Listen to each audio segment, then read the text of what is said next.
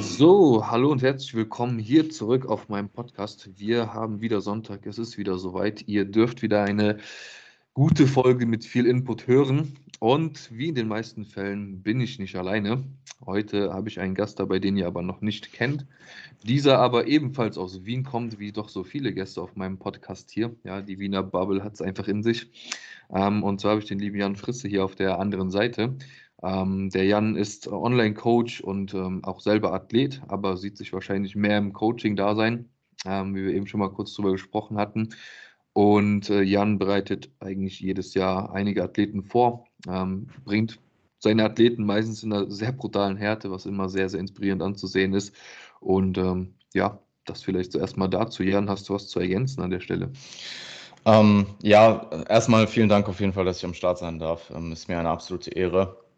Ähm, ich bin ursprünglich tatsächlich aus Deutschland, vielleicht ist das noch erwähnenswert. Also ich bin mhm. vor, ähm, ich bin Anfang zwanzig einundzwanzig nach Wien gezogen und ähm, jetzt seit etwas über vier Jahren Vollzeit-Online-Coach und mittlerweile eben auch komplett spezialisiert auf Constrap-Athleten, Athletinnen.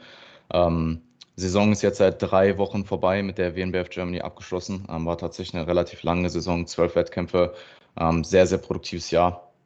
Und Stand jetzt bin ich tatsächlich auch in meiner eigenen Prep. Ähm, und werde im Frühjahr nächsten Jahr wieder starten. Also ähm, vorher war es wirklich sehr, sehr, oder vorher in der Saison sehr, sehr viel Fokus, wie du schon gesagt hast, auf den, ähm, auf dem Coaching-Aspekt, auf der Saison, auf den Athleten, die ich dieses Jahr vorbereiten durfte. Und jetzt aktuell ähm, liegt der Fokus tatsächlich seit langem auch wieder, naja, nicht primär, aber wieder mehr vermehrt auf mir. Mhm. Ähm, einfach ja, weil ich mich selber in der Constrap befinde ähm, für Frühjahr nächsten Jahres. Hast du selbst Leute für Frühjahr? Nein. Gar nicht. Ähm, das war na, tatsächlich nicht. Und ähm, der Herbst ist jetzt schon wieder ziemlich voll. Mhm. Ähm, also ähnlich eigentlich wie dieses Jahr, nur sehr, dieses Jahr war es ja, also dieses Jahr waren es acht Athleten, aber halt von Sommer bis Herbst. Und das mhm. hat sich so ein bisschen verteilt. Und nächstes Jahr ist es eine, ähm, eine sehr ähnlicher Umfang, aber halt sehr Herbst, also im Herbst geballt. Mhm. Und dementsprechend habe ich mir mich eben entschieden, dass ich im Frühjahr starten möchte, auch wenn ich tendenziell eher eigentlich die Herbstsaison präferieren würde und auch die Herbstsaison in der Regel empfehle, es sei denn, du hast jetzt irgendwelche äußeren Umstände, warum du unbedingt im Frühjahr starten musst. Mhm. Magst du kurz nochmal darauf eingehen, wieso, weshalb, warum du den Herbst eher priorisieren würdest, grundsätzlich? Im Herbst, zumindest was Natural Bodybuilding angeht, gibt es einfach bessere Wettkämpfe oder mhm. mehr Wettkämpfe. Man muss sagen, das Angebot ist jetzt im Frühjahr auch gewachsen. Also es gibt immer mehr Optionen, auch im Frühjahr. Ähm, aber ich würde sagen, das Niveau ist im Herbst ein bisschen besser, einfach weil mehr Leute preppen. Ähm, und es gibt bessere Wettkämpfe. Das sind so die primären zwei Gründe. Ja. Okay, okay. Welche Wettkämpfe hast du denn anvisiert für jetzt in der Frühjahrssaison? Ja, das ist eine, ist eine gute Frage. Das sind ja jetzt auch die exklusiven, die exklusiven, der exklusive Input. Das habe ich tatsächlich so in meinem eigenen Podcast auch noch nicht ähm, gesagt. Ja. Also doch schon, schon. Ja. Aber ähm, es gibt eine kleine Änderung. Ähm, ursprünglich war halt geplant als ersten Wettkampf und da auch schon sehr, sehr weit zu kommen, ähm, war die G N B F im Frühjahr. Mhm. Ähm, die wurde aber tatsächlich im Herbst jetzt anstatt Ende, äh, anstatt Mitte Mai wurde die für Ende März angesetzt, was halt mhm. viel früher ist als geplant. Ähm, eigentlich war der Plan, erst nach der Saison zu starten in die eigentliche Prep und dann eben auch ausreichend Zeit zu haben. Und jetzt ja, wurden da halt ähm, einige Wochen, ich weiß gerade nicht, wie viele es wirklich sind, äh, mindestens vier Wochen, ich glaube mhm. eher fünf oder sechs sogar, ähm, zu dem eigentlichen normalen term- terminlichen Zeitraum, ähm, wurden weggezogen. Wir haben jetzt schon in der Saison, also ich bin seit Anfang September auf Contest Prep, ich habe quasi die gesamte Oktober-Saison, äh, die ganze, den ganzen Oktober-Zeitraum ähm, und September-Zeitraum bin ich schon auf Diät, mhm. ähm, über die Wettkampfsaison auch. Und ähm, ich habe mit Lukas jetzt tatsächlich vor zwei Tagen im Check-in besprochen, dass, es ist noch nicht final, ähm, das werde ich nächste Woche entscheiden, wir potenziell überlegen, nur Holland und Ungarn zu machen, weil die mhm. später sind und weil mir das halt einfach einen, einen größeren zeitlichen Horizont gibt. Ähm, ja. Das wird auch gleich die erste Thematik sein, über die wir, sprech, über die wir sprechen. Und ähm, wie gesagt, es ist noch nicht final und eine G N B F hat für mich schon auch einen hohen Stellenwert. Also ich würde die eigentlich schon echt gerne, gerne machen, mhm. aber es ist einfach wenig Zeit für das, was potenziell noch runter muss. Ja. Und äh, das Letzte, was ich will, ist jetzt nach vier Jahren Off-Season äh, meine Prep am Ende dann doch mit zu wenig Zeit durchzuboxen. Mhm. Ähm, Ja. Und sich, und sich für ein, für ein Warm-up auf eine G N B F zu stellen, ist halt auch, glaube ich, nicht der Anspruch dann, ne? Ja, es sollte, weiß, eigentlich, es, sollte, es sollte halt eigentlich kein Warm-up sein. Eigentlich ja. war geplant, wirklich G N B F zu machen, da schon wirklich nahe zu hundert Prozent zu kommen und dann schauen, dass wir es irgendwie konservieren für Holland vier Wochen danach und dann potenziell noch irgendwo einen dritten Wettkampf einstreuen, je nachdem, was sich dann auch noch ergibt. Ungarn ist zum Beispiel noch nicht klar, aber die ist in der Regel Anfang Juni. Mhm. Das wäre dann aber halt schon auch wieder ein sehr großer Zeitraum, weil du hast die G N B F Ende März, du hast die ähm, I N B A in Holland Ende April und dann Anfang Juni, dann hast du schon wieder Ja, dann hast du schon wieder ähm, potenziell zehn Wochen oder so zwischen Wettkampf eins und drei. Und das ist halt auch schon, wenn du beim ersten Wettkampf fertig sein willst, ein sehr, sehr schwieriger Zeitraum. Ja, das ist brutal. Ja. Das ist brutal. Ich hatte ja. bei meinen Wettkämpfen immer zwei Wochen dazwischen, hatte drei Stück. Das war, war okay, war auszuhalten. Ja, ja das, das, ist, das ist in so einem guten Rahmen. Aber ähm, ich glaube, also ich glaube, wenn ich, also für einen First-Timer oder so, ich könnte es wahrscheinlich schon irgendwie packen, mhm. also rein mental und rein von der Umsetzung her sollte das schon ganz gut gehen. Ich war in zwanzig neunzehn auch extrem stoisch und ähm, also wenn ich dir jetzt, ich meine, weißt du, was ich zwanzig neunzehn gemacht habe an Wettkämpfen? Nee, gar nicht. Ähm, ich bin zwanzig neunzehn vier Wochen Back-to-Back gestartet okay. und dann noch äh, Worlds gemacht, zwei oder drei Wochen später. Klar, da war jetzt nicht so ein zeitlicher Abstand mhm. zwischen, aber das war halt auch sehr, sehr viel ähm, und ich bin am Ende schon gefadet, hatte ich das Gefühl. Mhm. Oder nicht nur, ich bin am Ende safe gefadet, gerade für Worlds. Aber an sich, von der Umsetzung her, für mich war das jetzt nicht das Problem. Also da ist dann eher das, das Problem, die Physik wirklich aufrechtzuerhalten. Ja. Um, und ich glaube, das würde mir potenziell als Second-Timer besser gelingen jetzt als in der ersten mhm. Saison. Um, gerade mit den, mit den äh, Erfahrungen, die ich dann auch in zwanzig neunzehn mitnehmen habe können für mich.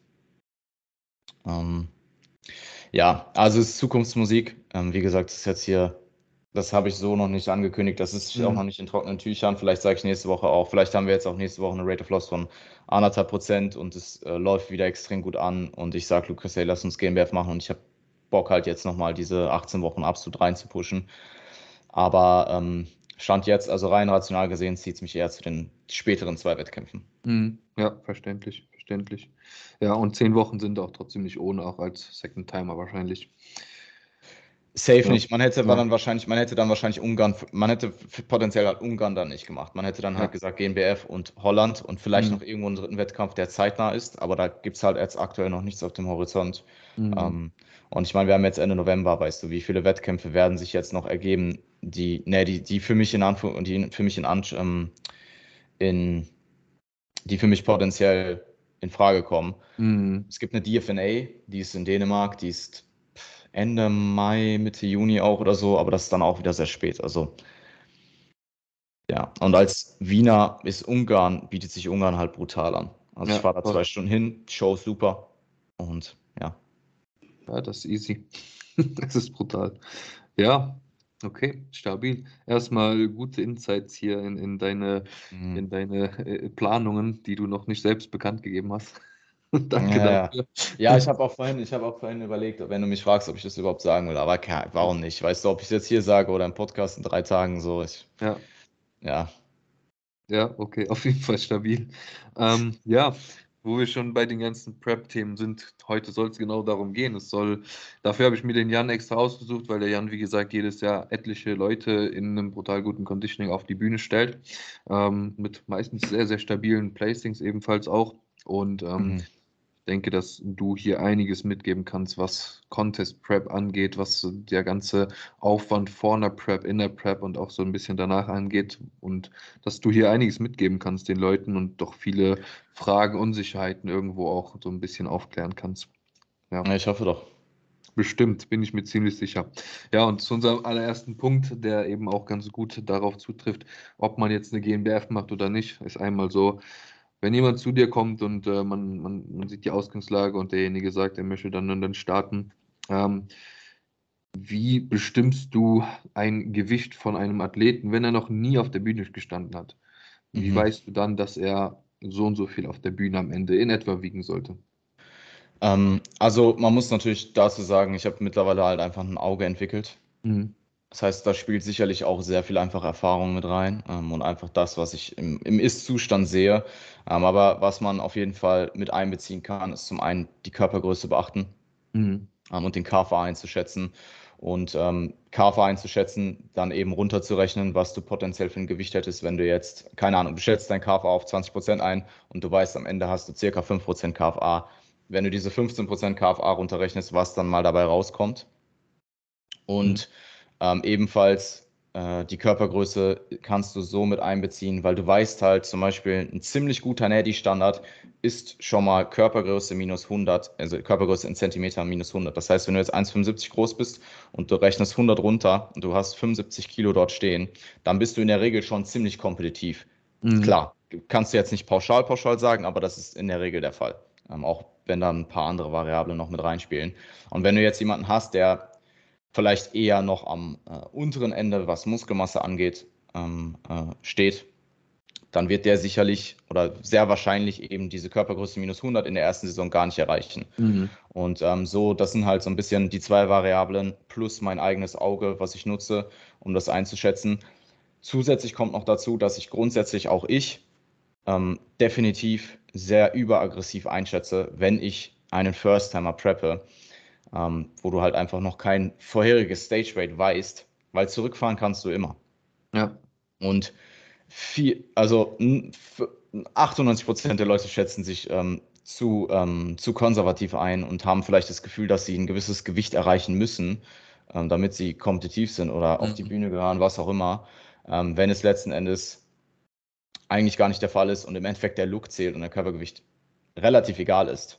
Ja. Ähm, Dementsprechend diese drei Variablen überaggressiv einschätzen und ich meine wirklich aggressiv, aggressiv. Mhm. Also wenn du denkst, du schätzt dich aggressiv ein, dann schätzt dich nochmal ein bisschen aggressiver ein.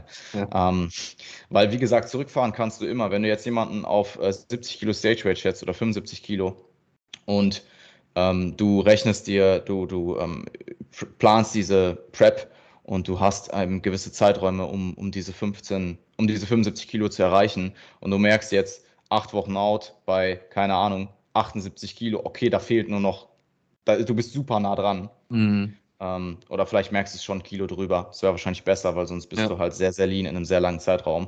Dann äh, kannst du immer noch zurückfahren und potenziell einen Dietbreak einschieben oder einfach langsamer Diäten, die, das verbleibende Körpergewicht oder Körperfett, was du verlieren möchtest, in einem langsamen, in einem größeren Zeitraum auf, aufsplitten. Und das ist hundert Prozent das bessere Problem als andersrum, wo du merkst, okay, ich wiege vielleicht doch keine fünfundsiebzig Kilo, sondern nur einundsiebzig Kilo und jetzt muss ich irgendwie in den acht Wochen nochmal vier Kilo reincrashen. Mhm. Ähm, ja, oder unabhängig jetzt von den, von den Zahlen, das sind alles hypothetische Zahlen. Ja. Sagen wir, du hast am Ende noch vier bis sechs Wochen für diese vier Kilo und du merkst, wow, ähm, ich bin schon in einem sehr fragilen Zustand, wie soll ich jetzt nochmal so aggressiv, so hart reinpushen? Und das sieht man dann in der Regel am Ende. Voll, ja.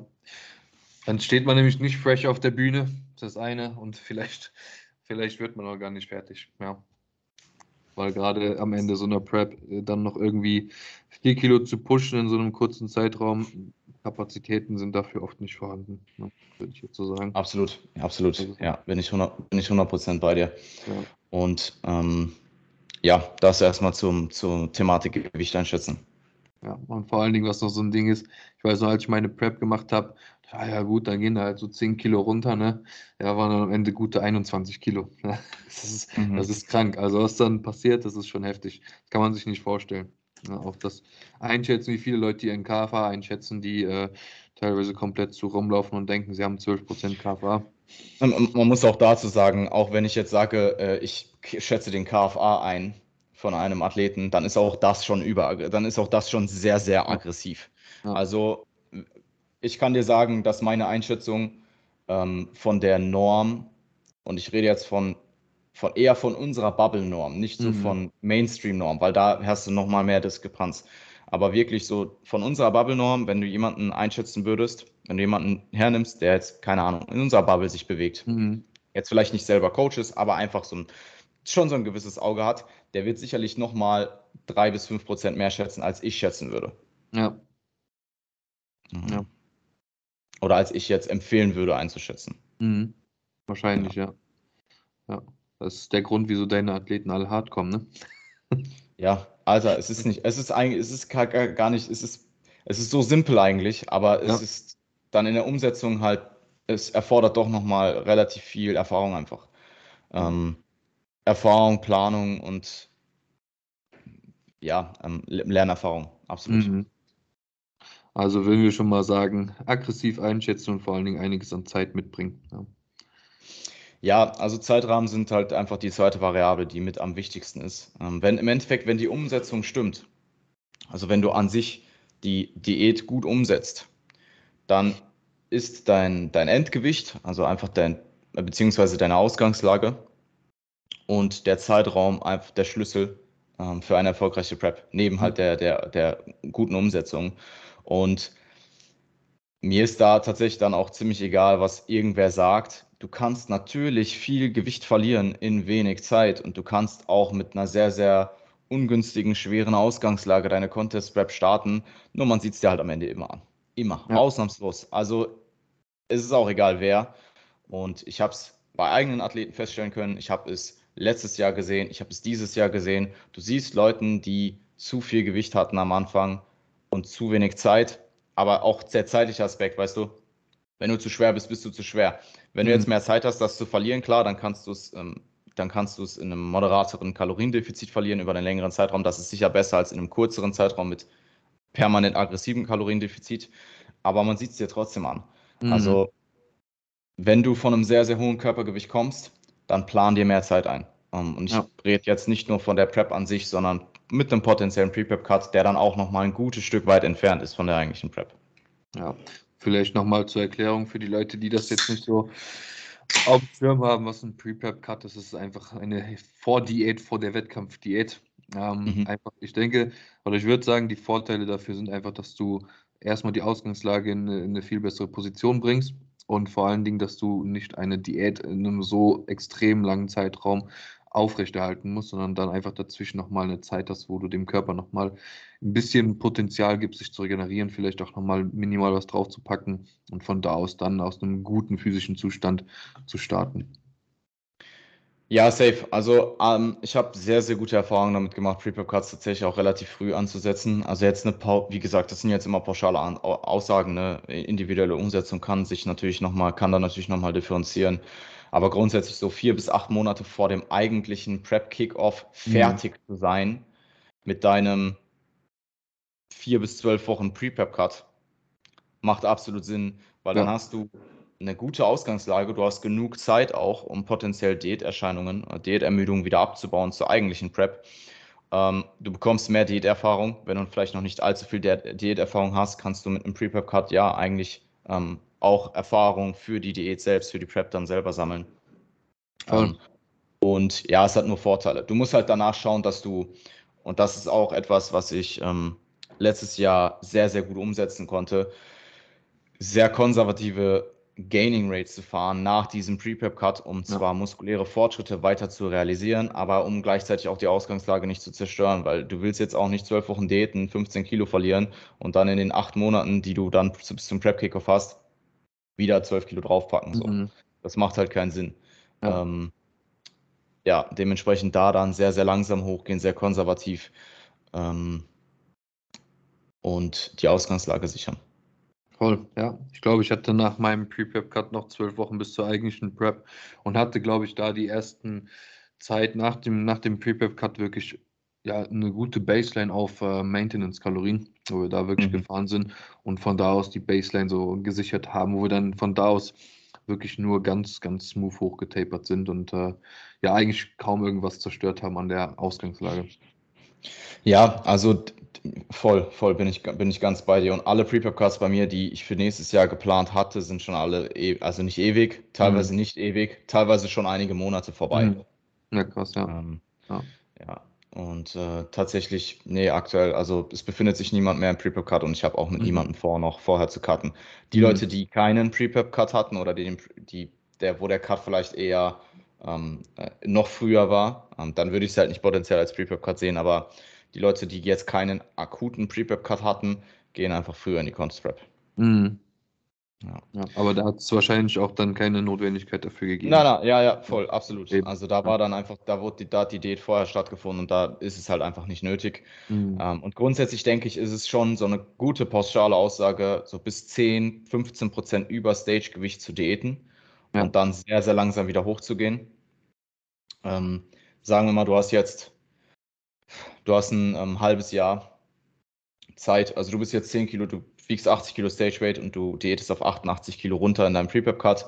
Ähm, du hast sechs Monate Zeit, schaust, dass du vielleicht ein, äh, ein halbes Kilo im Monat ähm, draufpackst, dann bist du bei einundneunzig Kilo ähm, für, für deine Ausgangslage in der Prep mhm. und hast halt elf Kilo zu verlieren, hast keine, hast keine Diätsymptome mehr, konntest noch Progress machen in der Zeit, weil drei Kilo draufpacken ist jetzt auch nicht nichts. Ähm, davon wird sehr, sehr viel äh, ja, Qualität sein. Mhm. Und ähm, du hast halt, du hast halt vor allem diese Diätsymptome, die sich potenziell auch in einem Pre-Prep-Cut schon ein, anbahnen können, hast du halt komplett ausgemerzt. Ja, genau, das wollte, wollte ich auch nämlich eben noch sagen.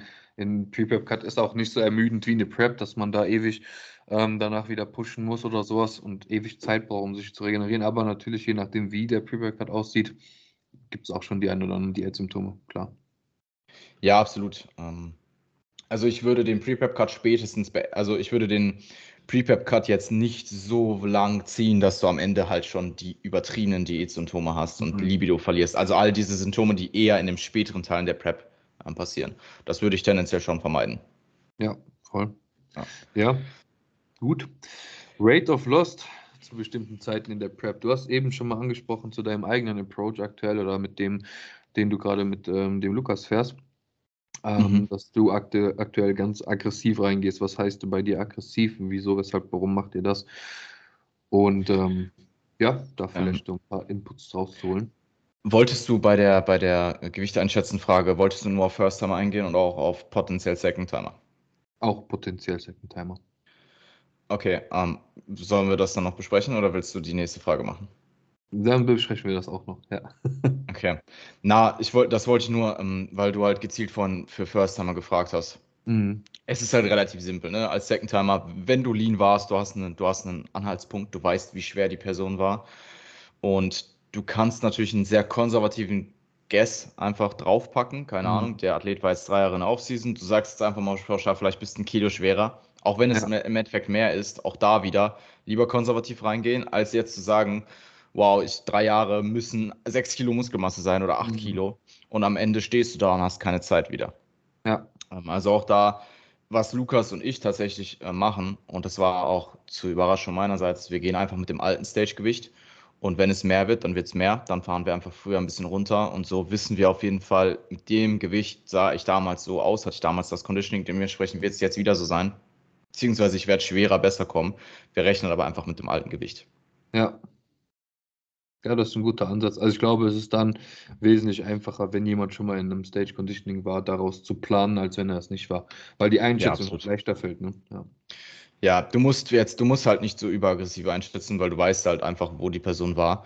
Und ich meine, klar, wenn jetzt jemand nach vier Jahren Training auf der Bühne war zum ersten Mal mit zwanzig und dann sechs Jahre Offseason hat mhm. und jetzt in der Offseason auch fünfzehn Kilo schwerer ist bei oder zehn Kilo schwerer bei ähnlichem K F A, dann brauchst du jetzt nicht unbedingt mit dem alten Stageweight gehen, ist eh logisch, aber für so normalere Zeitrahmen, für so einen pauschalen Kontext würde ich sagen, geh relativ konservativ, äh, konservativ ein, was deine, deine Einschätzung zu potenziellen Gains ist und du wirst halt ähm, auf jeden Fall nicht, kein, kein, ähm, du wirst kein unangenehmes Auf, Aufwecken Ja. haben, wenn du dann merkst, ah, vielleicht sind es doch keine sechs Kilo, sondern nur zwei oder drei.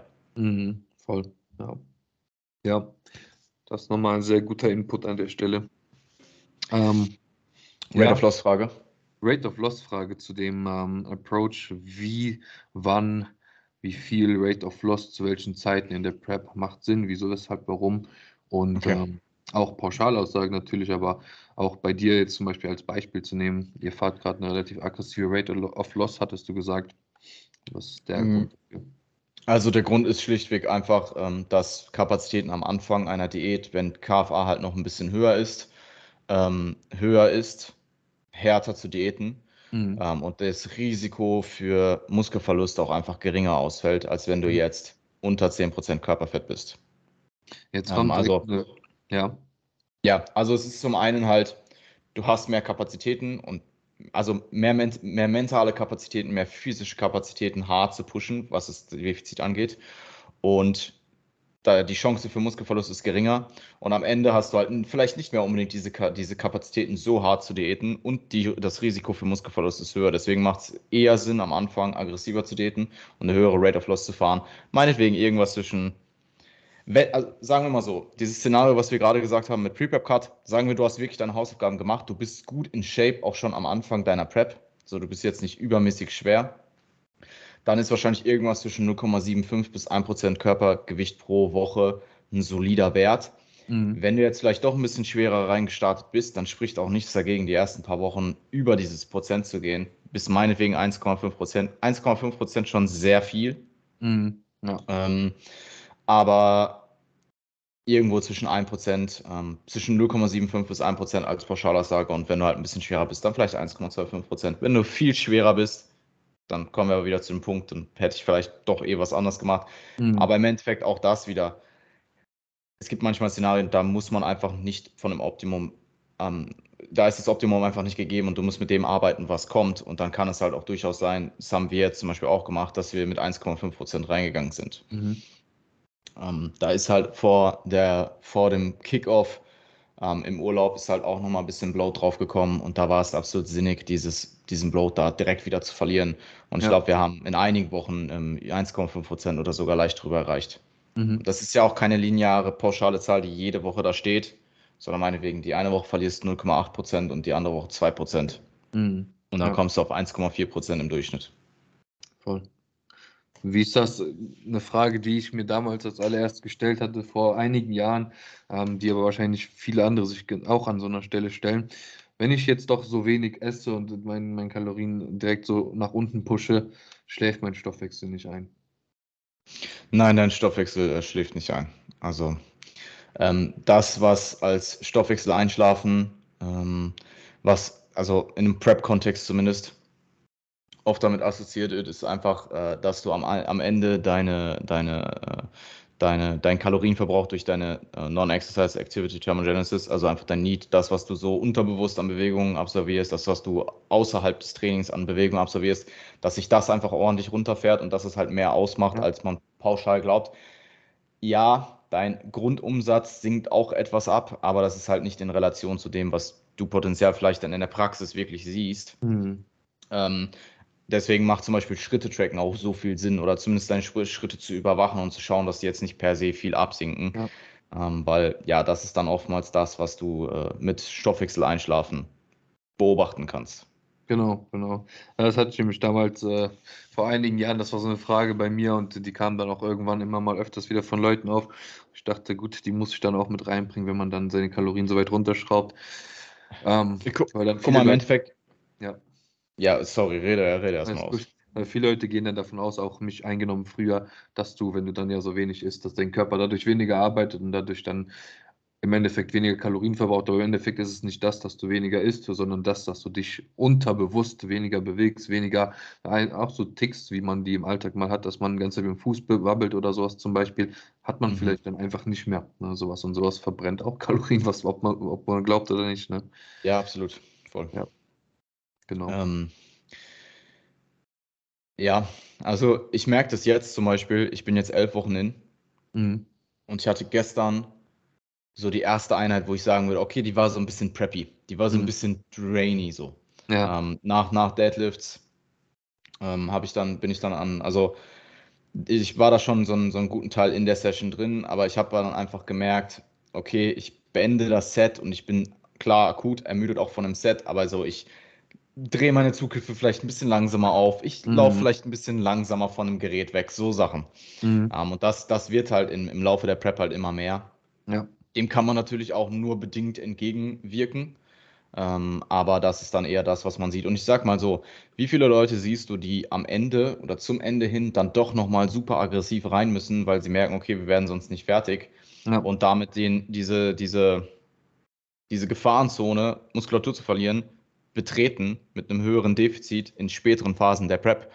Und wie oft siehst du das? Das siehst du ja. andauernd. Das siehst du andauernd.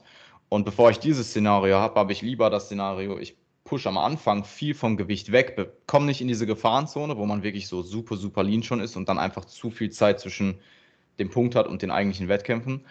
Ähm, aber das ist auch der Grund, warum mein eigener Coaching-Stil zum Beispiel auch relativ aggressiv ist, auch wenn jemand gut in Form ist, zum Anfang hin, einfach um Zeit wettzumachen. Mhm. Ähm, einfach um Zeit zu machen. So, ich schätze überaggressiv ein, ich nehme mir vielleicht mehr Zeit, als der Durchschnitt, als die durchschnittliche Prep dauern würde, und ich drücke dich trotzdem am Anfang. Mhm. Ja, ja, ähm, ja, also ja, dieses ähm, relativ frühe Drücken, auch zu wissen natürlich, wo und wann und mit wem ich das machen kann, ist natürlich, ist natürlich essentiell als Coach.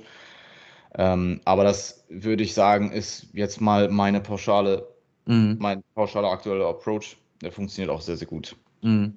Ja, also kann man nochmal festhalten, im Endeffekt bist du besser damit bedient, wenn du am Anfang, wo du eigentlich bei relativ guten Kapazitäten noch unterwegs bist, körperlich als auch mental, dass du da eher drücken kannst, als wenn du am Ende einer Wettkampfdiät schon relativ viel Ermüdung angehäuft hast, relativ, ja, schon in einem relativ niedrigen K F A bist, aber eben noch nicht im Stage Conditioning bist, wenn du da drückst, dass du da einiges, es einiges schwerer haben wirst. Ja. Ja, auf jeden Fall. Also zum Ende hin bist du dann halt in der Regel bei meinetwegen minus null Komma zwei bis null Komma fünf Prozent mhm. pro Woche an Rate of Loss. Und vielleicht sogar irgendwann, also irgendwann kommt der Punkt, wo halt auch der Fokus immer mehr auf dem Look geht und weniger vom weniger von potenziellen Rate of Loss, Rate of Loss ist weg, viel mehr hin zum Look. Und dann kann es sein, dass du gar kein Körpergewicht mehr verlierst, trotzdem mhm. besser wirst und trotzdem hier und da immer wieder neue Details siehst, weil du einfach in so einem Körperfettmilieu bist, wo halt literally, keine Ahnung, fünfzig Gramm Körperfettverlust ganz neue Details freischaufeln, die du mhm. aber vielleicht äh, in, der, in den Einwagen, weil da halt einfach noch andere Variablen mit reinspielen, gar nicht siehst. Ja. Ja. Ja. Es ist immer sehr interessant, wenn man relativ weit in der Prep gekommen ist, dann schon äh, jeden Tag in den Spiegel zu gucken, immer irgendwas Neues zu entdecken. Du bist, du bist ja, down as fuck teilweise, aber wenn du dann irgendwie eine neue Ader irgendwo am Bauch siehst, denkst du, Alter, was ist das denn geil? Ist der Tag wieder gerettet. So. Safe. Ja, ja, voll. Also das ist wahrscheinlich der Stadi- der, der, das Stadium, wo du äh, als, ähm, äh, als Bodybuilder, vor allem eben als Neddy auch, einfach den schnellsten Fortschritt visuell sehen kannst. Ist halt ja. wirklich am Ende so Peak Prep. Ja. Anfang ja. der Prep oder des Pre-Prep-Cut ist erstmal immer so ein richtiger Off-Look, du ja, safe. Hast weniger Pump drin, du bist weniger prall und dann bist du auch noch nicht, du bist auch noch fett sozusagen, also nicht wirklich ja, fett. Bist ja, flach, flach, aber, flach und fett. Ja, flach und fett und dann siehst du einfach flach nur scheiße aus und denkst, du warst noch nie im Studio. Ja. Ja, ja. Genau. Ähm, arbeitest du mit Diet Breaks und Refeeds gezielt? Ähm, ja, äh, in der Regel beides tatsächlich. Also Refeeds tendenziell in den letzten zwei Dritteln, letzte Hälfte der Prep, grob. Ähm, auch relativ, nicht mit jedem, also es ist schon auch so eine individuelle Sache, es gibt einfach Leute, die kommen da mental drauf nicht, mental nicht ähm, mhm. drauf klar, was ähm, die Umsetzung in der Diät angeht, also es kann dann, kann dann solche Sachen auf wie, hey, mir fällt es tatsächlich, und das ist halt wirklich so, ähm, vielen Leuten fällt es rein mental am Ende leichter, einfach das Gleiche jeden Tag zu machen und dich in einem ja. größeren Defizit aufzuhalten, als in diesem immer noch vielleicht leicht im Defizit, aber du hast mehr Kohlenhydrate. Und dann fängst du an, Makro-Tetris zu spielen und irgendwie ja. äh, probieren. Du denkst viel mehr drüber nach, es ermüdet dich mental viel mehr, als wenn du einfach weißt, okay, Diättag X Y, der für mich so gut funktioniert, wird jetzt eh Tag für Tag umgesetzt. Mhm. Ähm, also das geht dann wieder daher einher, dass in der Regel halt dieses Begrenzen auf gewisse Mahlzeiten, auf gewisse Lebensmittelauswahl am Ende oder auch in, innerhalb einer Prep absolut Sinn macht. Ähm, was jetzt nicht heißt, du musst jeden Tag das Gleiche essen, aber mhm. man fährt sich halt schon auf gewisse Sachen ein und passt sie dann eher einfach anhand von potenziellen Änderungen in Macros an, als dass du jetzt anfängst, jeden Tag was anderes zu essen. Ähm, und dass diesen, diesen, du hast halt so einen Bruch, mit einem Refeed hast du potenziell so einen Bruch, weil du hast ja meinetwegen da plötzlich zweihundert Gramm Carbs mehr stehen oder hundertfünfzig Gramm Carbs mehr stehen. Mhm. Und meine Empfehlung wäre halt einfach, nimm deinen Diättag und stack diese hundertfünfzig Carbs einfach irgendwo dazu. Ist das, was du sonst an Carbquellen hast, einfach mehr davon. Ähm, aber es ist halt potenziell so ein mentaler Stressor für einige. Ähm, für die, bei denen es nicht der Fall ist, nutze ich es sehr, sehr gerne. Ähm, als Anhaltspunkt zum Laden zum einen, wie die Physik mhm. reagiert auf mehr Kohlenhydrate und auch um ge- gewisses Training, gewisse Trainingseinheiten gezielt zu unterstützen. Also wenn du jetzt zum Beispiel jemand bist, der, äh, der im Unterkörper vielleicht... Ähm, der im Unterkörper vielleicht nicht so stark ist, dann kannst du sagen, okay, ich habe jetzt diese zwei Refeeds in der Woche, die würde ich dir auch empfehlen, back-to-back zu machen, was potenziell andere Vorteile hat. Und diese Refeeds würde ich dann platzieren einen Tag vor deiner Lower-Einheit und an der Lower-Einheit selber, einfach um die Lower-Einheit zu unterstützen. Und du wirst das vielleicht nicht in, vielleicht am Anfang weniger, aber glaub mir, in späten Phasen in der Prep, wo es wirklich um alles geht, merkst du auch diese hundert Gramm Carbs mehr oder hundertfünfzig oder was auch immer, die merkst du. Und das merkst du im Training. Und du kannst so halt gezielt dein Training beziehungsweise gezielte Trainingseinheiten unterstützen. Und das sehe ich schon als großen Vorteil an, wenn du eben wenn du eben gut damit klarkommst. Aber das ja. ist halt auch wieder so eine individuelle Entscheidung. Ähm, das ist ein sehr interessanter Punkt. Das ist ein sehr interessanter Punkt, das extra an diesen oder vor und an diesen Einheiten selbst zu planen. Das ist, äh, habe ich so noch nicht äh, in meiner Prep gemacht oder sowas, aber noch nicht so mitbekommen. Aber, ja, macht Sinn, macht definitiv ja, Sinn. Ja, also wenn mich jemand fragt, wo soll ich die platzieren, dann immer bei den härtesten Einheiten. Ja. Oder bei den Einheiten, wo du muskulär einfach das größte Defizit hast, einfach um mhm. die zu unterstützen. Voll. Ja. Das ist, äh, gefällt mir sehr gut, ja. Ja. Ähm, und bezüglich Diet Breaks, Diet Breaks halt oft gepaart mit Deloads, also mhm. ähm, in der Regel, also bei mir deloadet eigentlich, also das ist schon, das ist glaube ich eine pauschale Aussage, die ich treffen kann, bei ja. mir deloadet jeder, ähm, früher oder später, klar, es gibt dann einfach zeitliche Unterschiede, die eine Person deloadet regelmäßig nach vier Wochen, die andere Person kann vielleicht acht Wochen pushen ähm, oder, oder sieben bis acht Wochen mhm. und Diet Breaks auf einen Deload zu legen, ist halt sinnig, weil zum einen du hast weniger Stimulus im Deload, potenziell halt mehr ähm, Risiko für Muskelverlust, gerade in späteren Phasen der Prep, wenn du jetzt Trainingsstimulus wegnimmst und weiterhin im Defizit ist, ja, äh, ist halt so ein Rezept für Desaster, potenziell, muss nicht unbedingt mhm. sein, aber ähm, potenziell, und du kannst halt so gezielt nicht nur Trainingsermüdung abbauen, in Form von Deload-Training oder halt Rest-Days, was auch immer dein Approach ist für deinen Deload, ob du jetzt drei bis fünf Rest-Days machst oder halt eine ganze Deload-Woche fährst, und du oder die Volume, was auch immer, und du kannst ähm, äh, ernährungsinduzierte Ermüdung ähm, eben wegnehmen, indem du mehr Kalorien zuführst in der Zeit. Und sehr gutes Tool, um Ermüdung zu managen, und auch ein sehr gutes Tool, um potenziell besser und effektiver Körperfett zu verlieren. Weil mhm. sehr oft hast du Leute, die dann zum Ende des Zyklus, einfach weil Stress sich akkumuliert, weil Stress akkumulativ ist, und Stress ist ja jetzt nicht auch nur ein Trainingsstress, sondern kann auch externe Variablen im Leben ja. dazukommen, was auch immer, es akkumuliert sich auf jeden Fall im Laufe eines Trainingszyklus in der Regel, also mhm. Trainingsermüdung steigt, Diätermüdung steigt, vielleicht kommt noch extern was dazu, und am Ende bist du vielleicht in einem, gestresst, in einem so gestressten Zustand, dass du rein auf der Waage und vielleicht auch visuell, weil du Wasser hältst, gar keinen Progress mehr machst, ja. und ein Diet Break kann dann ein sehr gutes Tool sein, dich da zu setbacken. Und dieses, manchmal verlieren Leute auch im Diet Break Gewicht, weil dann mhm. halt im, im Diet Break schon das potenzielle, was stressinduzierte ähm, Wassergewicht weggeht, oder du gainst vielleicht sogar ein bisschen im Diet Break, schiebst ein bisschen Panik, gehst dann in die erste Diätwoche mhm. und verlierst wieder so anderthalb Prozent oder zwei ja. Prozent Körpergewicht und kurbelst plötzlich deinen dein Fettverlust ähm, an, zumindest was das Gewicht auf der Waage angeht, und dann halt oft einhergehen auch die Physik, einfach weil sie stressfreier ist. Mhm. Also Stressmanagement ist ein extrem wichtiges Thema in der, in der, in der Contest Prep, und Diet Breaks können da auf jeden Fall extrem helfen, ähm, ja, gezielt Ermüdung abzubauen. Ähm, An sich selbst, aber halt auch als Approach in Kombination mit einem Deload. Ja, voll. Die Erfahrung habe ich auch so gemacht in meiner Prep selber. Wir haben regelmäßig in meiner Prep mit äh, Diet Breaks auch gearbeitet. Ich glaube, alle sechs Wochen mhm. mit eingeplant schon. Und ähm, planst du die dann äh, mit ein oder setzt du die? Ja, ja, safe. Ja, okay. Also in der Regel ist es halt auch so, in der Contest Prep werden Trainingszyklen immer proaktiver. Während du jetzt vielleicht in der Offseason einen variablen Zykluslänge hast von, keine Ahnung, vier bis sechs, sieben Wochen, einfach weil du, wenn, mein, meinetwegen, du setzt ihn jetzt proaktiv bei vier Wochen an mhm. und du merkst nach vier Wochen, halt, ich bin noch voll frisch, ich mache noch eine fünfte Woche, nach der fünften Woche merkst du, wow, ich mache noch eine sechste Woche, ähm, dann ist das, wird das in der Prep tendenziell vor allem zum Ende hin halt immer proaktiver, ja. einfach weil ähm, einfach weil vorbeugend auch irgendwo. Und wie gut kann jemand am Ende halt dann auch wirklich noch unterscheiden, ist das jetzt halt noch Ermüdung oder von mhm. der Prep, oder ist das jetzt Ermüdung, ich brauche ne, ich bräuchte eigentlich einen Deload. Ja. Ähm, und da macht der proaktive Approach halt schon ein bisschen mehr Sinn, beziehungsweise nicht unbedingt schwarz-weiß, reaktiv versus proaktiv, sondern es schiebt sich eher in Richtung proaktiv. Mhm. Ähm, proaktiven Deload-Ansatz.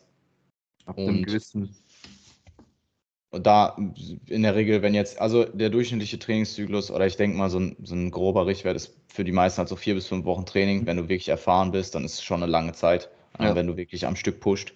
Und äh, dann kann es halt sein, dass du jede sechste Woche oder jede fünfte Woche einen Dietbreak einplanst, ja. Mhm. Und äh, es kann natürlich sein, wenn jetzt jemand Zeitwert machen muss oder, also wenn jemand zeitliche Not hat, dass man vielleicht diesen Dietbreak nicht so ausladend ausfallen lässt. Oder dass man sowas macht, wie man nimmt noch den Stimulus aus den letzten Einheiten mit und diätet in den Deload noch etwas rein, vielleicht mhm. mit ein bisschen weniger Defizit, vielleicht auch mit dem vollen Defizit und zielt dann erst zum Ende des Deloads ähm, äh, Refeeds rein oder halt potenziell einfach einen kürzeren Dietbreak. Ja, ja, so, so ist es bei mir auch gelaufen, weil es dann doch ein bisschen enger wurde am Ende. Und mhm. ähm, am Anfang der Prep haben wir sogar jede Woche mit zwei Tagen ähm, ich glaube, wir hatten an, an fünf Tagen die Woche hatten wir am Anfang zwei, drei Kalorien und dann zwei Tage in der Woche hatten wir dann am Wochenende immer noch knapp an die dreitausend Kalorien. Das haben wir irgendwie eine Zeit lang beigehalten. Irgendwann, wo ich dann aber auch relativ, ja schon mit einem relativ guten Conditioning war, habe ich gesagt, boah, ich kann das nicht mehr so mit diesen, mit diesen Tagen, wie du eben schon gesagt hast, das hat, das hat meinen Kopf verrückt gemacht, da immer umzudenken, umzuplanen, was esse ich jetzt, was esse ich nicht. Und vor allen Dingen, deine Gelüste werden ja auch irgendwann immer stabiler und dann äh, versuchst du halt auch irgendwo was reinzufitten, so, ne, das halt aber eigentlich nicht so geil ist. Ja. Und äh, ja. die sind dann rausgefallen. Dann haben wir nur noch gleiche Kalorienbilanzen gefahren und diese Diet Breaks dann auch quasi nur noch mit zwei, drei Tagen da im Diet Break sozusagen mit einem mit einem erhöhten Kalorienansatz gefahren. Mhm. Easy.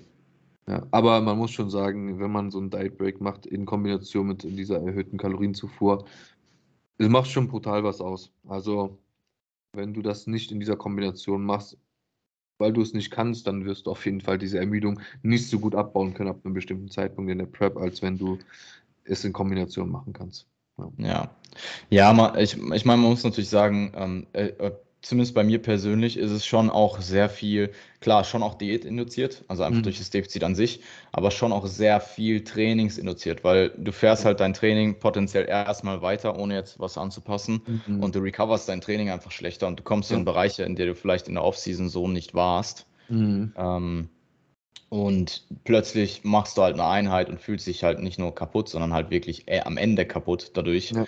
und ähm, ja, aber es ist, so wie du gesagt hast, oft ein Zusammenspiel. Ähm, ich persönlich merke halt sehr viel trainingsinduziert. Ähm, mhm. Ich bin aber vielleicht auch nochmal ein bisschen anders gepolt, was so Ernährungssachen angeht. Also ich kann das sehr gut, kann es damit sehr, sehr gut umgehen, sagen wir es mal so.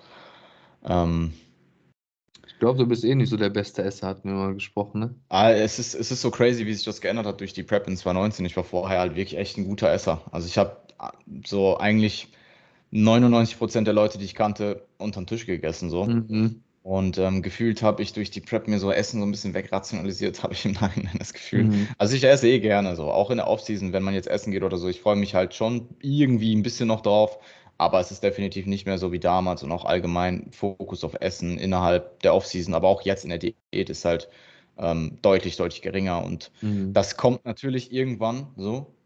Es kommt safe irgendwann, aber mhm. ich meine, ich habe jetzt sieben Kilo runter, bin elf Wochen auf Diät, meine Kohlenhydratquelle ist immer noch Brötchen so.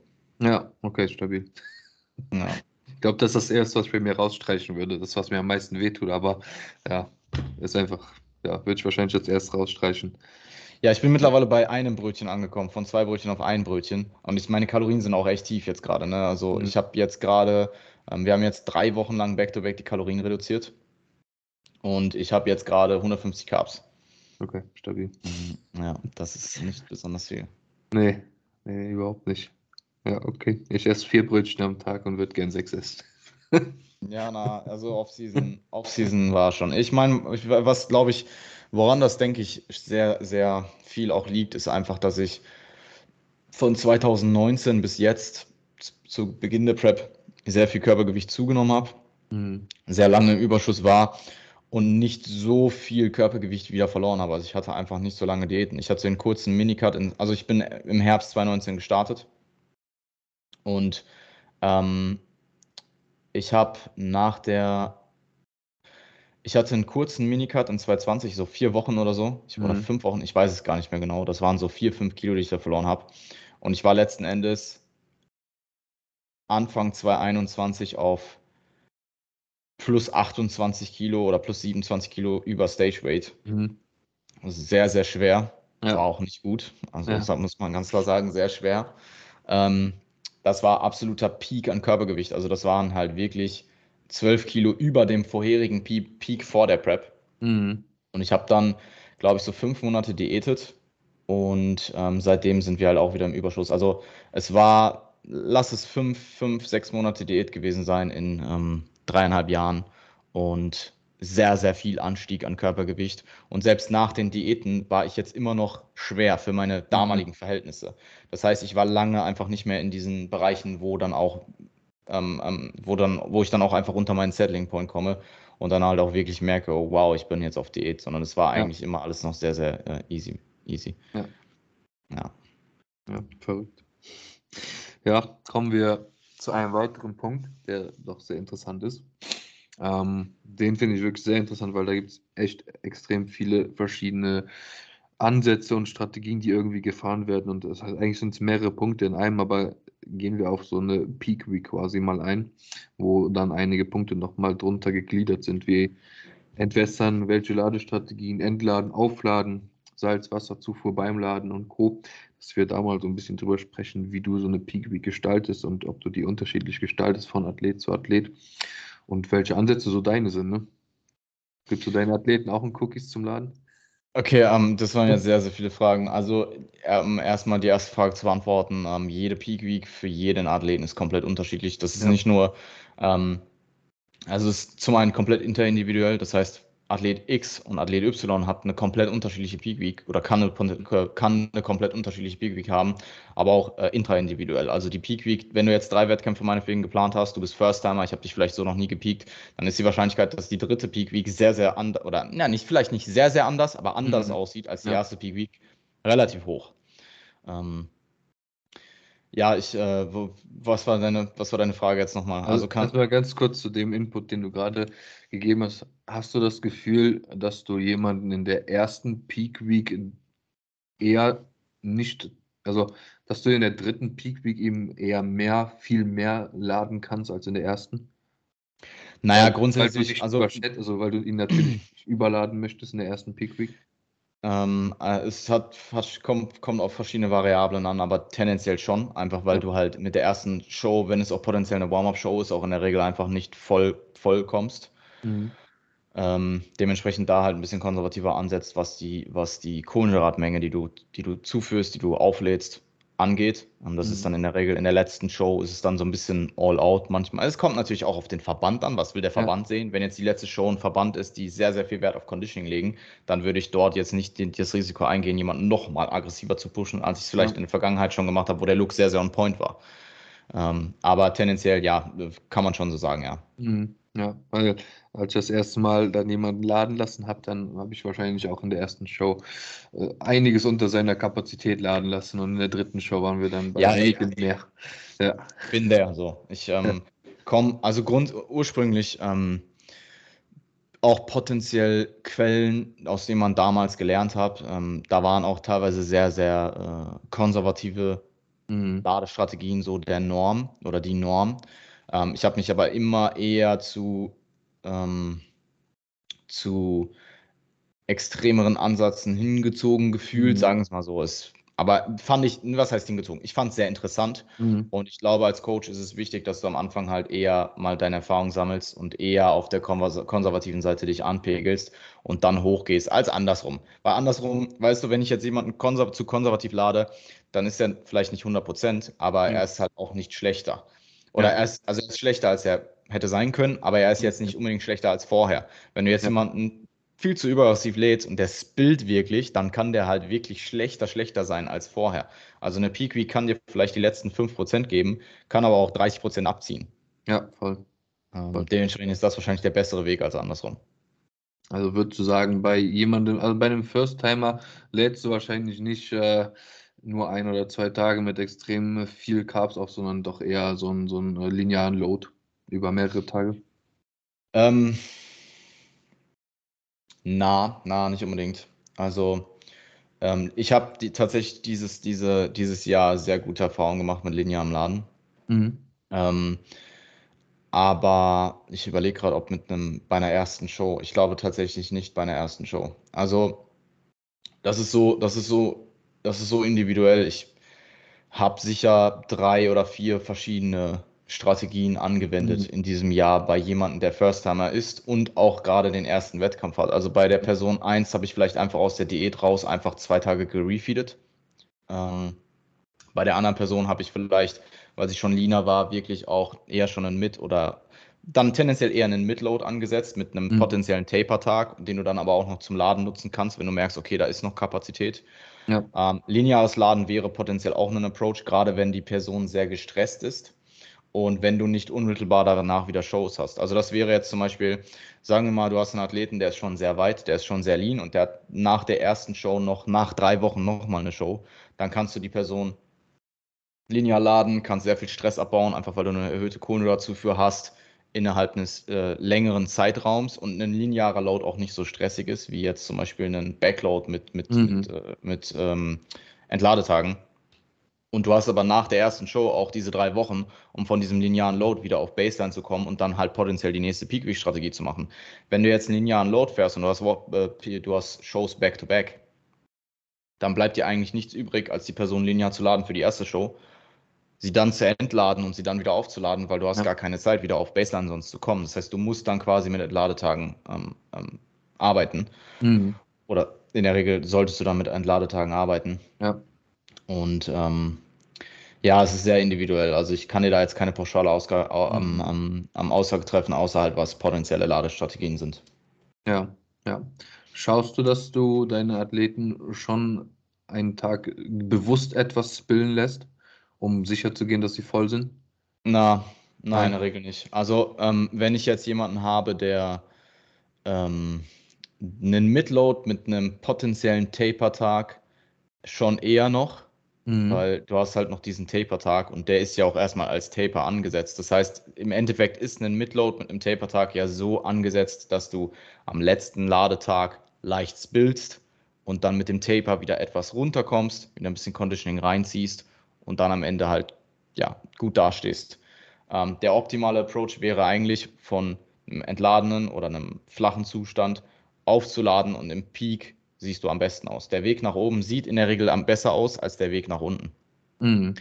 Ähm, und eben dann gezielt eben mit Entladetagen dann auch äh, Glykogen, Superkompensation mitzunehmen, hat sich in der Praxis für mich auf jeden Fall bewährt, macht auch in der Theorie Sinn, macht nicht immer Sinn, ganz klar. Also es gibt definitiv Szenarien, da würde ich jemanden nicht entladen und zwei Tage backloaden lassen. Ähm, wenn er jetzt zum Beispiel schon super gestresst ist mit Essen, ähm, ist es natürlich nochmal ein zusätzlicher Stress, aber wenn jemand das gut umsetzen kann, ähm, sehe ich sehr oft Merit darin, nicht immer, aber es ist äh, auf jeden Fall eine Ladestrategie, die sich für mich durchaus bewährt hat, ja. Mhm. Okay, woran machst du fest, wenn du jetzt jemanden entladen hast und du gehst davon aus, der ist komplett entladen, was du dem an Carbs gibst? Also grundsätzlich kann man halt mal ähm, sagen, ähm, acht bis sechzehn Gramm Glykogen, also acht bis sechzehn Gramm, ähm, nicht, nicht Glykogen, acht bis sechzehn Gramm Kohlenhydrate pro Kilogramm fettfreie Masse. Mhm. Ähm, da musst du halt erstmal deine Fat-Free Mass ausrechnen. Das gehe ich, Fat-Free Mass äh, rechne ich dann auch sehr konservativ aus. Also ich gehe dann in der Regel von weniger aus, als es vielleicht letzten Endes ist. Mhm. Zumindest etwas. Und ähm, setze dann halt irgendwo in diesem Rahmen an, wo ich denke, dass es sinnig sein könnte für das Individuum. Da spielen so viele Variablen rein, da ja. spielt das Conditioning rein, da spielt der Look vom Athleten allgemein an, da spielt rein, wie, die, wie der Athlet oder die Athletin auf Refeeds reagiert hat, wie tendenziell der Look ist, wie konstant ist der Look. Ähm, variiert der Look sehr, sehr viel über den Tag hinweg. Ähm, ähm, ist es vielleicht eine, wie schwer ist der Athlet? Also mhm. auch da gibt es Unterschiede ähm, und also gibt es halt einfach eine sehr, sehr hohe Variabilität.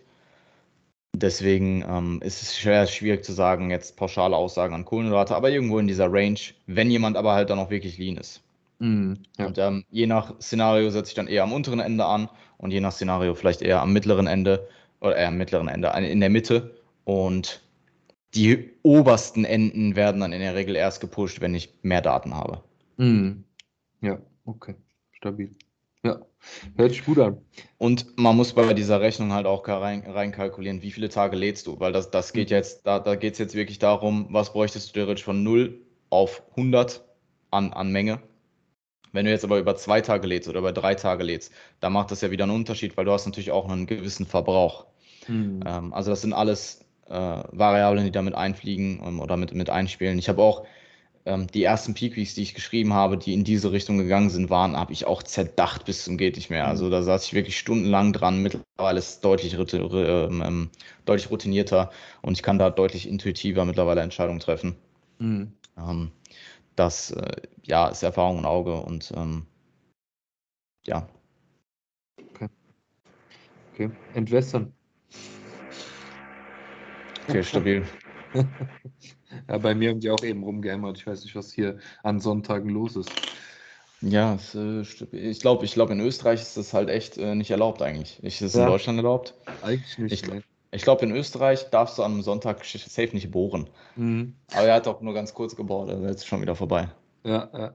Ähm, entwässern war deine Frage. Ja, machst du das? Also, ähm, ich sag mal so, ähm, entwässern im Enhanced-Bereich kann sicher Sinn machen, mhm. habe ich aber halt keine Expertise drin. Mhm. Ähm, dementsprechend kann ich dazu nichts sagen. Ich weiß auch nicht, wie weit dein Podcast das hier behandelt, das Thema. Ähm, das ist alles klar. Ist alles, okay. alles öffentlich. Ja, nein, nein, nein. Ja, das, das, das dachte ich mir sowieso, aber einfach inwieweit ja. du ähm, solche Thematiken überhaupt mit einziehst, so. Weil ich kann ja. da halt, wie gesagt, auch einfach nicht so viel zu sagen. Mhm. Ähm, als Nerdy macht es in der Regel keinen Sinn. Ähm, es gibt ja. vielleicht ganz, ganz geringe Szenarien, keine Ahnung, du bist als Bikini-Athletin mhm. zu hart oder so. Mhm. Ähm, dann könnte man sowas überlegen potenziell, ähm, weil in der Regel, ähm, im Gegensatz zu dem, was viele Leute jetzt denken, entwässern, du wirst härter, wirst halt in der Regel als Nerdy einfach softer. Mhm. Ähm, weil als Neddy Flüssigkeitszufuhr ähm, wichtig ist für verschiedenste Prozesse, die sich innerhalb einer Peak-Week positiv auf den Look auswirken. Ähm, also Glykogen-Wasser-Verhältnis. Ähm, du willst ja intrazellulär Wasser einspeichern im Muskel, um ja. möglichst prall zu werden. Ähm, und gezielte ähm, selektive, selektive Dehydrierung ist halt auch einfach nicht möglich. Mhm. Ähm, also nicht möglich, so wie, man, so, so wie man sich das vorstellt, dass du jetzt Wasser wegziehst und all dein ganzes extrazelluläres Wasser geht weg. Das funktioniert, so funktioniert ja. das nicht. Ähm, der Körper ist da sehr, sehr gut, solche Dinge auszuregulieren. Und äh, die Wahrscheinlichkeit, dass wenn du Wasser wegziehst, dass du einfach flach bist oder irgendwas mit dem Laden nicht gut funktioniert, ist halt sehr, sehr wahrscheinlich. Und du spillst ja. auch nicht, weil du zu viel trinkst, sondern weil du zu viel Kohlenhydrate konsumierst. Dementsprechend, ähm, wenn dann erhöhe ich Flüssigkeitszufuhr mit erhöhter Kohlenhydrat- und Salzzufuhr. Mhm. Einfach um das Verhältnis gleich zu lassen. Wenn ich jetzt Kohlenhydrate anhebe, dann erhöhe ich auch Salz an und dann erhöhe ich halt auch Flüssigkeit an. Das sind aber jetzt keine extremen Ranges. Also wenn jetzt jemand, keine Ahnung, fünf Liter Baseline trinkt und ich lade den voll aggressiv voll, dann trinkt er vielleicht sechs Komma fünf Liter oder sechs Liter mhm. und isst vielleicht zwei, drei Gramm Salz mehr. Ja. Ja. Ja, damit hast du direkt auch schon eine weitere Frage, die wir eher auf dem Schirm hatten, beantwortet. Laden und Salz, ähm, ach, Wasser- und Salzzufuhr, auch schon gut abgedeckt, ebenfalls, weil das auch Dinge sind, die oft, oft gefragt werden und wo oft sehr viel komischer Humbug mitgemacht wird mit Salz und Wasser und auch Entwässern und ja. Also, ja. Ähm, Salz und Wasser, äh, Salz und Wasserintake ist in der Regel sehr, sehr gleich zu dem, was du vorher auch gemacht hast. Ja. Also macht es durchaus Sinn, vor der ersten Peak Week zwei Wochen das Ganze mal zu tracken, die Durchschnitte zu, ähm, zu, zu tracken und das Ganze zu überwachen, einfach um Werte zu bekommen, an denen du dich orientieren kannst. Und wie gesagt, in der Regel dann Salz- und Wasserzufuhr mit Kohlenhydratzufuhr etwas nach oben schrauben, aber halt jetzt nichts super Extremes machen. Genau. Ähm, Beziehungsweise, was heißt super extrem? Super extrem ist halt wieder so eine Definitionssache, aber ich würde jetzt niemanden, der drei Liter Wasser trinkt, keine Ahnung, zwölf Liter Wasser trinken lassen oder einen halben Liter, mhm. ähm, sondern das bewegt sich dann innerhalb von gewissen Ranges. Ich weiß, dass ähm, auch, wo wir wieder zu dem Punkt kommen, wenn du wirklich jemanden wirklich entlädst und die Physik ist auch sehr, sehr ähm, gut geeignet, um sehr viel Kohlenhydrate zu laden und du entlädst jetzt jemanden wirklich bis zum absolut flachesten Zustand und lädst ihn dann, keine Ahnung, über ein, zwei Tage mit über tausend Gramm Carbs auf. Da kann es natürlich auch sein, dass du da mal wirklich Liter mehr trinkst. Mhm. Ähm, aber das sind dann auch wieder so Sachen, würde ich das jetzt jemandem empfehlen, der keine Ahnung hat und sich selbst preppt? I don't know. Ähm, ja. Wird dann wahrscheinlich eher mit konservativeren äh, Approaches gehen. Aber auch zum Beispiel einen Rapid Backload, ähm, der ja quasi nochmal das extremere, der extremere Backload ist, wo du wirklich über vierundzwanzig bis sechsunddreißig Stunden ähm, Kohlenhydrate auflädst und wirklich nur in diesem Zeitraum, dann trinkst du natürlich auch in der Zeit mehr. Ja. Dann sind es vielleicht nicht sechs Liter, sondern plötzlich einmal zehn Liter. Mhm. Aber das sind so Szenarien, die sind so unwahrscheinlich für dich, dass ich die jetzt einfach mal kategorisch für neunundneunzig Prozent der Leute, die das hier gerade hören, ausschließen würde. Ja, voll. Was machst du in der Peak Week mit ähm, Fettzufuhren und Proteinzufuhr, vielleicht auch noch wichtig für, für die Leute hier? Ähm, kommt halt drauf an, wo du dich gerade befindest. Wenn du entlädst, Protein, in, Protein und Fett in der Regel hoch und ähm, Kohlenhydrate runter. Entladetage sind gar nicht unbedingt so viel mehr im Defizit als vorher. Also ja. In der Regel, wenn jemand sehr, sehr lean schon ist, dann setze ich die eher vorher an von einem, von einem vorherigen kalorischen Wert. Wenn jemand auch Körperfett verlieren kann oder sollte, dann kann man die nochmal ein bisschen runterziehen, mhm. aber in der Regel Fett und Protein hoch, und wenn du auflädst, Protein und Fett runter bis zu einem gewissen Punkt. Wenn du dann dein Load, äh, wenn du dann deinen Look eher halten willst, Fette vielleicht wieder ein bisschen hoch, aber Proteine in der Regel, je mehr Kohlenhydrate und je mehr Kalorien du insgesamt zuführst, desto weniger Protein. Ähm, und ja, Entladetage sind halt echt auch ein Tool teilweise, um wirklich nochmal Körperfett zu verlieren. Also es wird mhm. wirklich unterschätzt, und ich habe sehr, sehr gute Erfahrungen gemacht, nicht nur Leute wieder auf Baseline zu bringen bei Back-to-Back-Shows durch Entladetage, sondern auch diese Entladetage wirklich, ähm, sondern dass sich diese Entladetage dann wirklich auch nochmal positiv auf den Look ausgewirkt haben, auf das mhm. Conditioning. Obwohl du der Person, keine Ahnung, vorher über zwei Tage mit eintausendachthundert Gramm Carbs geladen hast, diese vier Entladetage ähm, danach geprogrammt sind und die Person dann zur nächsten Show plötzlich gefühlt wieder so ein Prozent weniger, ja. weniger Körperfettanteil hat. Ja, ja, ja, okay. Und was hältst du davon, äh, vielleicht das noch beim Peaken oder irgendwie, äh, ja, Post, äh, Pre-Show, ähm, irgendwie ordentlich und dreckig äh, irgendwas reinzuziehen? Äh, ja, relativ wenig. Also ja. ähm, es macht, es kann durchaus Sinn machen, auch mental einfach sowas wie ein Schokoriegel oder sowas vor der mhm. Stage ähm, einzuplanen. Ähm, ist aber jetzt auch kein Muss. Also ja. Was halt Sinn macht akut vor, vor der Show oder akut vor der Stage, ist halt wirklich Salz nochmal zuzuführen ähm, mhm. für Vaskularität, ähm, dass du noch ein paar Schlucke trinkst, und potenziell Koffein, Pump-Formula, ähm, je nachdem wie sensibel du auch bist, aber eine Pump-Formula macht in der Regel schon Sinn, mhm. weil du pumpst dich ja dann auch auf, also ja, es macht definitiv ja. Sinn, da was zu konsumieren, was ähm, deinen Pump potenziell steigern kann. Oder deinen Pump steigert, mhm. ähm, in Kombination mit etwas Flüssigkeit, und dann kann sowas wie ein Kohlenhydrat-Hit ähm, durch irgendeinen Einfachzucker oder auch einen Schokoriegel kann durchaus Sinn machen. Ja. Ähm, aber jetzt, keine Ahnung, eine Stunde oder zwei Stunden vorher zu Five Guys zu gehen und sich irgendwas reinzuziehen, weiß nicht, ist halt sehr, sehr risky. Ähm, dann kann sehr nach hinten losgehen, ne?